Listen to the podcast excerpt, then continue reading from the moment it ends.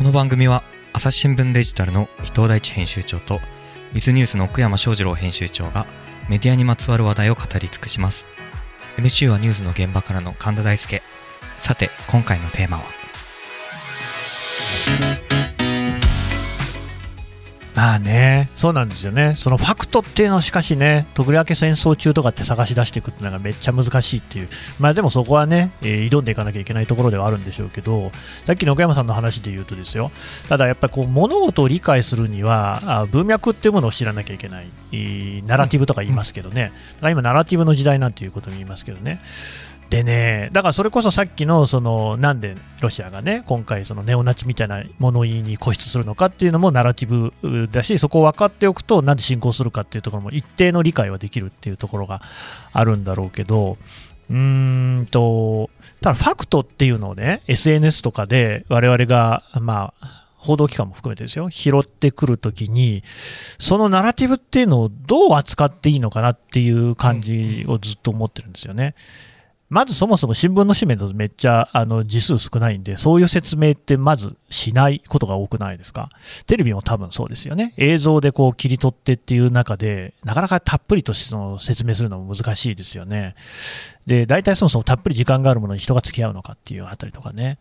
すげえ難しいなと思ってるんですけどね。なんかこういよいよなんか本当戦争報道って、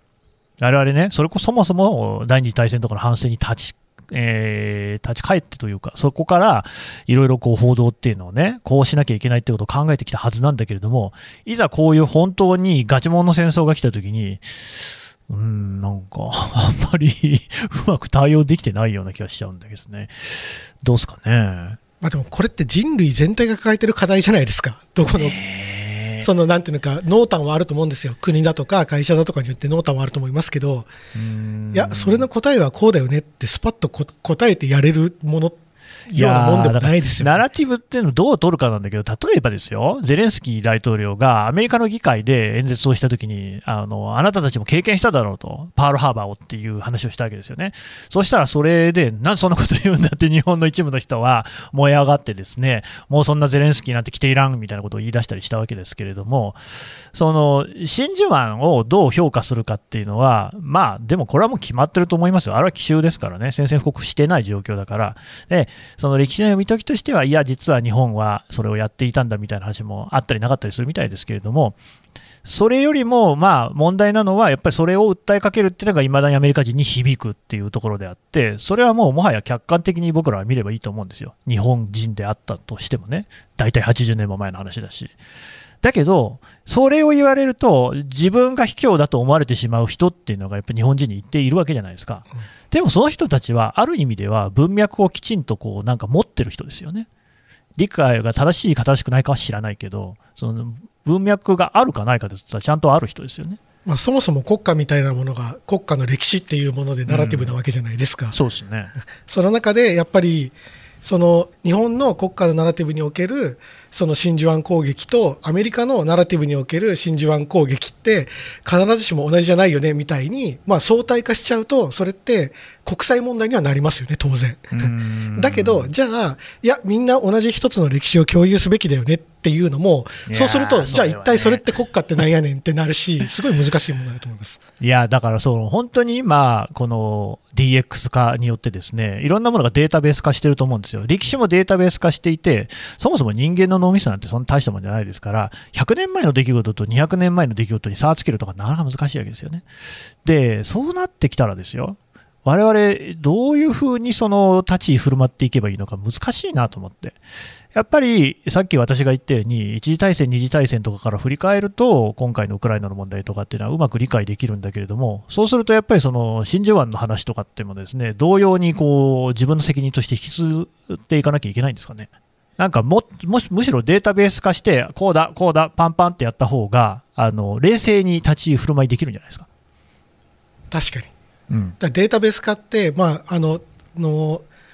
点しかない状態だから、つながりがない状態じゃないですか。うん、でもなんかそれや、その気持ち悪さに人間は耐えられないんじゃないですか。だって検索データって、大体何々なぜとか、うん何々理由ってなるわけですよ。そですねそうれって2つの出来事の間にどういう関係があるんですかっていう。はいはいはいはい。知りたいっていうね。そうそうそうそう。そこの2014年のクリミアの話はそれはそれ。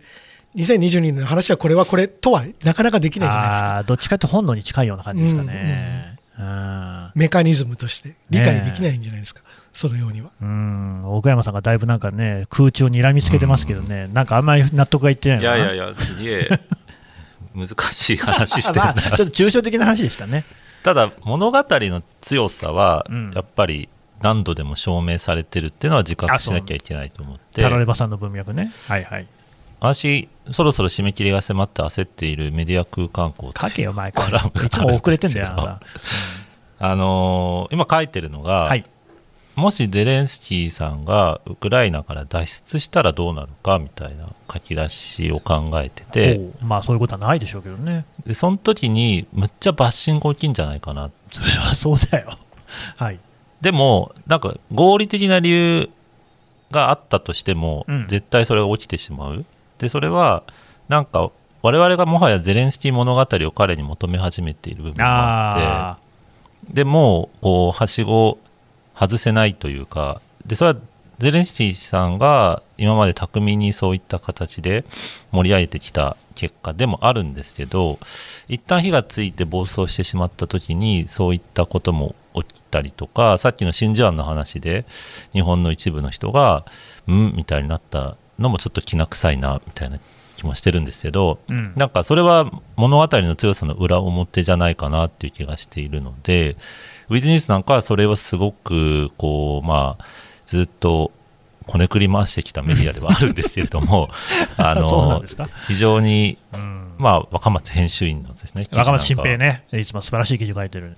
あれはまあ普通の市政のああ、えーそうかそうか。人たち。ちを取り上げるという意味でうん新しい境地を切り開いたと思っているんですけれどもやっぱ手法として本当にそこがネットと組み合わさると劇薬だなというのは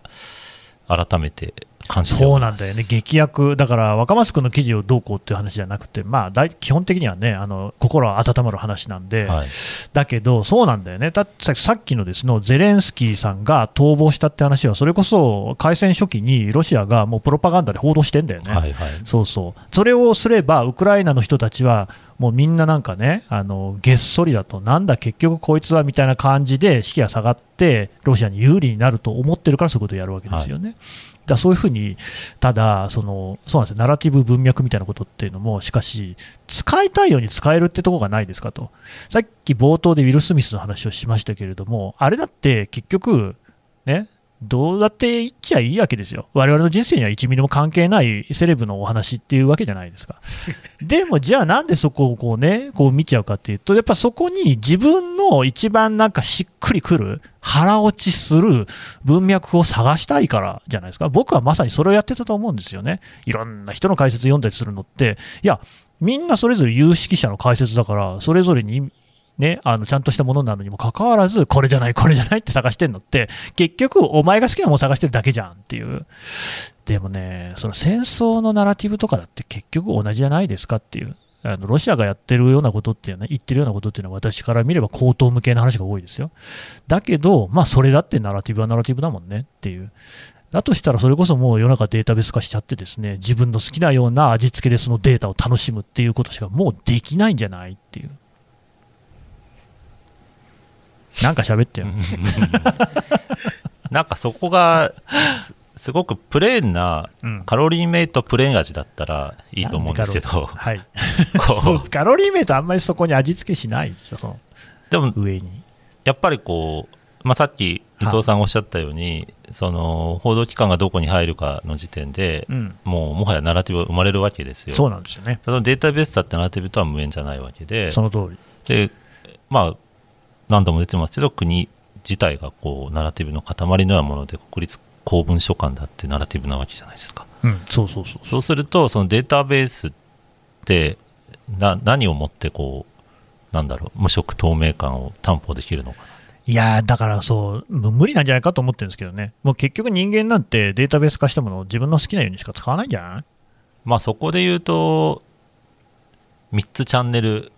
理論、ああ、いろいろなので見ましょうね。まあ、5個は多いかもしれない、うん。2つもちょっとなんかうん。でもなんかそんなそんなパターンはないんじゃないですか？そのパターン。スストーリーにうんうん。例えば歴史的にこうだったからこうとかいやいや未来こうあるべきだからとか、うん。いや誰よりも家族が大事に決まってるよねとかいやいやいろんなことあるけどやっぱ自由じゃないとかって、まあ、いわゆるなんとか主義って、うん。そのストーリーのひな形だと思うんですよ、うん。ストーリーをこう紐付ける国家主義であろうがそのの、まあ、社会主義でも資本主義でも何でもいいですけどなので別にそういう意味でこういろんなものに触れておくおくとそのデータベースかもしれんけどそのデータベース大体何個かに分類されますよねっていうのはうんうんうんこう先人のあれなんじゃないですかうん業績なんじゃないですかきっと先。人の業績ね、うんそうなんですよね。大体こう昔の人がみんなね、やっちゃってるっていうのがね、ほとんどの疑問はえー論じ尽くされてるみたいなねそうなんですよね。大体あのね、アリストテレスとか釈迦の時代にすべてのことはですね、ね考え尽くされているみたいなところありますけどね。うーんいやでもその時と違うことがもし1個あるとすれば、やっぱりその情報へのアクセスっていうのが、本当に誰でも、70億、80億の人が誰でもできるようになってるっていう状況はちょっと変わってるのかなっていうね。うん、うんなんかそのずっとこうルルね、抽象的な話をしているのはなんでかっていうと、やっぱ基本的に日本で起きてる戦争ではないからですよね。遠い話だからこういう話もできてるっていうところあるじゃないですか。なんかそのもう一回言いますけど、このウクライナの戦争の話に、ここまで深く日本人が付き合わなきゃいけないとしたら、理由は何なのかっていうのは、僕はあんま分かんないですよ。あの知っておくべきだとは思いますけれども、毎日トップニュースでこうなんか伝えられることなのかなっていうのは、ちょっと疑問ですけどね、まあ、まさに政府専用機20人っていうのが象徴的で20人だもんね。20人かよって話いや、ですよ、ね、だってそれはウクライナの人から見たらそうでしょうよ、極東の遠い国にね。それを、まあ、チャーター機超豪華なチャーター機ででっかいんだよね、あれ。持ってきたわけですよね、うんそのなんかこう違和感というかうん距離感はこう再認識するいい機会にしなきゃいけないなと思いましたそうそう、いや、そのデータベースって言ったけど、その距離もなんかあんま分かんなくなってんじゃないかって気もするんですよ。き基本、遠いところで起きてる話だっていうのは、どこかに置いといた方がいいと思うんですけどね。結構 SNS とか見てると、本当になんかじ何もできない自分の歯がゆさ、もどかしさみたいなのに悩んでる人がいて、なんて皆さん真面目なんだろうと、でもそんな心配しなくていいですよって僕は思うんですけどね。トトップニュースはではは僕はいいんじゃないかなと思っていて、うん。やっぱり歴史のスケールで考えたときに、この、えっと、まあ大体戦後に作られた枠組みに、真っ向から大国が、その現状変更して体制を変えようとしてるのって、その予感は今までいっぱいあったじゃないですか、うんうんうん中国とかもそうだし、だけど、はっきりとそれに踏み出してるっていうのは、まあ、結構今はその歴史的な瞬間なのかなとは思うので、まあ、そこに対して正直のはいいはまあでも僕もそれ節目節目ではいいと思うんだけど、まあ全部調べたわけじゃないですけど結構1ヶ月半2ヶ月ずーっとじゃないですか。一面に載ってない日は多分ないですよね日本あの新聞で言うとね。ほぼないでしょうね。NHK のニュースとかでもほぼまあトップじゃないかな。NHK がだって昼のニュースずっと延長してますもんね、あそうなんだ、うん。でそれ知らなこれやっぱりあの読者の方から寄せられることを見ると、やっぱり両方いるんですよ。うん。そのえウクライナの扱い小さいじゃねえか、もっとやれっていうのもあるし、いや、さすがによくねっていうお便りも来るわけですよ。だから多分そのまあいろんな人がいて、その温度差はあるんでしょうと。うんだけど、例えばデジタルだったら、例えばその、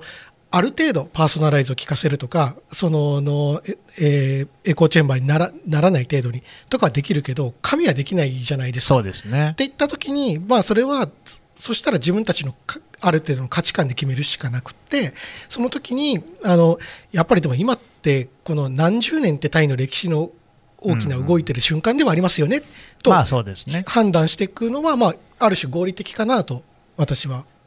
思ってますけどね。朝日新聞。ポッドキャスト。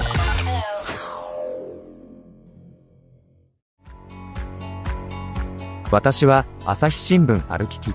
人工音声が伝える速報ニュースのポッドキャストです。通勤中でもお料理中でも運動中でも趣味の作業中でも何かしながら最新のニュースをフォローできます。あなたの知りたいニュースどこででも朝日新聞ある聞き。たった数分で今日のニュースをまとめ聞き。確かに、まあ、さっき比較しましたけど、ミャンマー、シリアに比べてもやっぱり1レベル上だっていうのは分かるんですよ。それはもう本当にガチで国と国があの戦闘してるんで、こんな風になんか戦車とかね、ジャベリンとか出てくるとかってないですからね、制空権とか言ってるのも本当にこう久しぶりに聞いた言葉だなって思いましたけど、うん、でもね、だから結局私が気になってるのの一つは、やっぱりその空気が戦争に支配されてるっていうところなんですよね。うんうんみんな戦争の話をしているって言いましたけど、なんか新聞とかテレビを見てる限りは、本当にこう時間、空間がそうなってると思うんですよ。これね、まかり間違って日本が戦争になった時なんかは、もう今から容易に想像がつくなと思って、うんえでそういう風にしてよかったんだっけっていうのが、この間ずっと思ってることですね。なるほどね。うん その辺の話はなかなか、まあ、難しいところですけど、いや、あの温度感がこんなに急沸するのかっていうのに結構ね、ああ、だからそれ、もう一つその、ね、ウィル・スミスさんの話とね、つながりがあるなと思ったのが、日本人って感情的ですよね。だから、ウィル・スミスに関しても、ああやって感情を高ぶらせるっていうことを、割と日本人って肯定的に見てるんですよ。その家族が、妻がっていう文脈をね。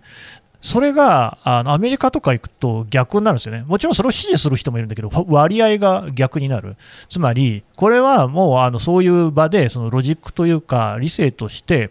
自分が不愉快であるっていうことと、社会的に不適切なことであるっていうことは、ちゃんと分けて考えるっていう、言葉をちゃんと読んで、この人が本当にそんな悪いことを言ってるのかと、さっきも言ったけれども、言葉をちゃんと読むと、病気を揶揄しているっていうのは、その判断その解釈としては飛躍があるから、みたいなことっていうのは、しかし、あんまり日本ではね、えーみ言ってる人はいない感じがして、戦争に関しても、なんかみんなこれでぐわーって変に盛り上がっちゃってんじゃないのかなっていうね。なんかそういうのはありますね。なんかウィル・スミスで出たのがうん、忠臣蔵。あ、そうそうそう、書いてありましたね、天聖人語にね。で、やっぱりあれ、どっちが悪いんだ問題。あれね、言わしてもらっていい私、愛知出身なんだけど、はい愛知にねの殿様なんだよ、そあの人は、吉良吉田っていう町なんですけど、もう吉良の殿様ってのは大変立派な人だっていうことで語り継がれてるんですよ。殺すんじゃないよ。はい。はい。シンプルだな。まあ、そういうことですよね。あ、ごめんなさいね。らまあ、その。パッケージとして届ける商品が新聞であるならば、まあ、多分そういったバランスみたいなのをこう提示するのも一つの価値になるのかなっていう気がするのでまあ落ち着けよっていう他にもいろいろ困ってることあるぞみたいなのにあえてこうチャレンジするみたいなのも他の新聞社がそっちに染まってるのであれば考えてもいいのかなみたいな気もしますあ、朝日新聞の記事はそこまでじゃないかなと思うんだけど、それこそ NHK とか、普通に割とね、その市民が、えー、と軍事訓練してるみたいなのを、わりかし美談調で取り上げてる感じが、まあ、美談調にしてるかどうかっていうのは私の感覚だけど、結構ね、よくやってるんですよね。そうですね。なんかお母さん兵士みたいなそう感じで。そうそうそうそうそうそう違くない？それ ねすごく怖いですよね。いやね僕はすごい嫌ですし、あと、だからね、えー、とすごい違和感としてあるのがもう一つ、えー、と18歳からかな、20歳からかな、60歳まで、男性だけ避難ができないんですよね。はいはい。それおかしくない？それ、ジェンダーに戻ってないっていうね。うんてか SDGs ははっきり言ってこの戦争でボコボコにされてますよね。だから今のそのジェンダーの話そうでしょ？それからあの環境問題ね。ヨーロッパは石炭エネルギーを捨てるために天然ガスに変えて、その方が CO2 排出量が少ないから。天然ガスはどこから来るかっていうと、近いところではロシアからしか来ないんですよね。だからドイツのノルドストリーム2とかまさにそれ。で、今、ね、こんなことになっちゃってどうすんのっていう。今更石炭に戻せないし、じゃあ原子力ですか？みたいなね。それから人権、人種の問題ね、あのまあ、これ、初期の話になるけれども、え避難するときに、えーポーランド国境だったかな？あの、とにかくウクライナと他国の国境で、ウクライナ人が逃げていく中で、ですね留学生のナイジェリア人が止められるっていうね、お前は出ちゃだめだっていう、いやいや、肌が黒いだけで、私もあのウクライナの中にいて、そしてここから出ないと死ぬ可能性あるんですけど、みたいな話とかね。それからエシカル消費の文脈ね、企業が自分たちの判断でめっちゃ撤退していくじゃないですか、ロシアから。あの まあ、国が制裁をするのは分かるんだけれども、例えばじゃあユニクロがなくなるとかね、マクドナルドがなくなるみたいな話になったときに、それはでも困るのは市民ですよねっていうね、まあ、エシカルっていうのがどう捉えるかってまたありますけれども、広い意味で捉えたときに、倫理っていうので見たときに、撤退が本当に正しいのか。そして、えーまあ、左から右までみんながですねこのロシアはいけないよっていうことに関してはですね全くこう異を唱えないっていう、まあ、一部だから鈴木宗男さんみたいな人もいるけどほとんど異を唱えないっていうですねかなりのこの大同団結悪い言葉で言うと体制抑散的な感じ。あのダイバーシティがないんですよね。どうですか？戦争強すぎませんか？戦争強いです。あの柳井さんはね、宣言撤回しましたからね。え何何それ？ユユニクロの柳井さんがね。全言撤回っていうのは？だ最初、医療品はなんか必要不可欠なアイテムそうそうそう言ってましたよね、だし本当にそうだと思いますよ。でもまあ次の日だか次の次の日そんだかな早かったっけ？すぐ撤回しちゃって、うん。まあ、株主圧力みたいなのもなんか SDGs 文脈で言うとやっぱりそっちの方が強かったね みたいな。うん。あれだけこうなんかそういう環境問題に物言う株主がとか言っておきながらなんかそれを上回るものが戦争だったかみたいな、うーん。そこら辺もここもね結構僕今回ねいやこんなに急激に世の中ってこんな風になっちゃうのかっていうのに学割と愕然とする思いなんですけど伊藤さんどうですか？あのやっぱり資本主義とかインターネットみたいなのの広がりがめちゃめちゃあるけど、うん。国家とかのの枠組みってそんなに変わってないじゃないですか。変わりませんね。やっぱりここはすごくあの例えば中国とかはアメリカとか、まあ、と対立はしてるけれどもでもめちゃめちゃ貿易してるわけじゃないですか、うんしてる。あのそのは政治の話とは別にっていう。別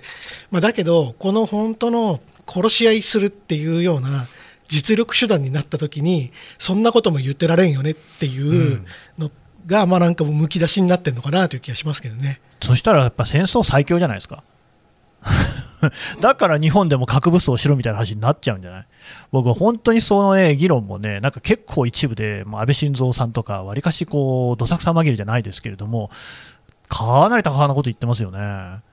うん、敵基地攻撃能力とかに関してもね。なんかこう一気にそれこそそのロシアの侵攻によって、えー世論いやああのあると思います。よ例えば、えーヘルメットを送るとかあれもねそうそう。多分こういうのもあのね。暴言とかの問題と同じだと思うんですけど、うん。そのだ全然大丈夫なところから少しずつ際を攻めると思うんですよ。うんうんうんうん。ある日いきなり突然ドカーンって何かが変わるわけではなくってやっぱり少しずつ少しずつそれが許容できる範囲を作っていくんだと思うんですよね。だからそこに関してやっぱり敏感でいないと、まあ、確かにこの状況でどこまで許されるのかみたいな全員がすっきりする答えなんかないわけですよ。その中で決めていかなきゃいけないのかなってそのすっきりしたい欲との戦いだと思いますよやっぱり。うん。情報にしてもそうだと思いますけど。ううん。んすっきりしたい欲強いですもんね、うん。すっきりしたいですもんねなんかすっきりできないコーナー作ったらいいんじゃないですか？何そもやもや？もやもや。もやもやコーナー。だから防弾チョッキだから送るときに共産党が1回賛成してその後反対して共産党むっちゃバッシングされてありましたね。あれもやりますよねなんかね。はいはい。ハッシュタグ難しいよねみたいな。そうそうそうそう。いろんな意見あって最後難しいよねってみたいな終わるね。それなんか関西弁の知らんけどみたいな若干の責任逃れ感がないですかいやでもこれはナラティブ時代に。ナラティブに対抗する 魅力的もやもや。ってうーん。もやもやね。もやティそうもやってるってもやティブあなた適当でしょ言っていやいやいやいや。本当ですか？でももやもやはウィズニュースの看板企画ですか父親のもやもや、ね、父親のもやもやにしろ。うん。にしろね。あ確かに。まあもやもやすることが多いしもやもやとこうなんとかうまく付き合っていかなきゃいけないんでしょうかね。あなたはどう思いますか？みたいな感じで問いかけるっていうちょっとこうきっかけ作りみたいなものっていうのもメディアのなんか役割としてあるのかなってこうだぞ俺はこう思うぞだけじゃない？それなんか前もあなたとその話になったけどでも僕が自分の行動とかを考えてもなんか正解を自分なりの正解を探し求めて情報の海を漂ってる感じするんですよ。なんかこう僕にしっくりするくる文脈はどれかなっていうのを探してるっていうふうに思ってってことは逆に言うと僕は誰かに決めてもらいたいんですよね。うんうん、なんか自分の頭で考えるとかって言ってるけど本当に自分の頭で考えてるかなとなんか都合のいいこう一つのパッケージを探してるだけなんじゃないのっていうのはなんかね今回特に思いましたけどね。まあ、違うナラティブを伝えるときにモヤモヤのなんか体裁を取るみたいのはあるかもしれない。ありありかもしれない。どどういうことですか？なんかお前の言ってること違うぞっつったあらそうかそうか。カチンと。くるけど、うん。いやーなんかよくわかんないけどこういう人もいてこういう人もいて僕も悩んでるんですあなたどう思いますか？っていうのでこういう人もいるっていうのをちょっとマイルドに伝えるみたいな。っうん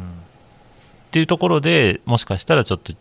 受け手側がああなるほどこういう人もいるんだといううん。気づくきっかけ。うんうん。っていうのは、まあ、プロとしてって言うと大げさですけどなんかこうスムーズに情報流通をさせる担い手としては結構求められるスキルセットなんじゃないかなという気もしますけどね。伊藤さんはさ、よくさ、やっぱりこう、まあ、私も基本同感なんだけど、うん今ね、こんだけ情報が溢れてる中で、いかに絞り込んでいくかっていうね、これが大事だっていうのを短く、あの少ないニュースの量なんかで伝えていくことが大事だよって話するじゃないですか。する。うん、だからそれってでも、だから、こうだよっていうふうに決めてあげた方がみんな嬉しいっていうことなのでは。まあ、そもそもこの5本読んどけとかっていうのはそういうことだからね。ね。その他のことは一切、まあ、5本で選ぶならこれかなっていうのは、まあそうですけど、まあでもこの話ってやっぱ有事と平時は分けた方がいい気がする。まあそうかもしれない。うん。うん。今、有事だから、でも何を有事と定義するかっていうのもメディアなんじゃないんですか？確かに。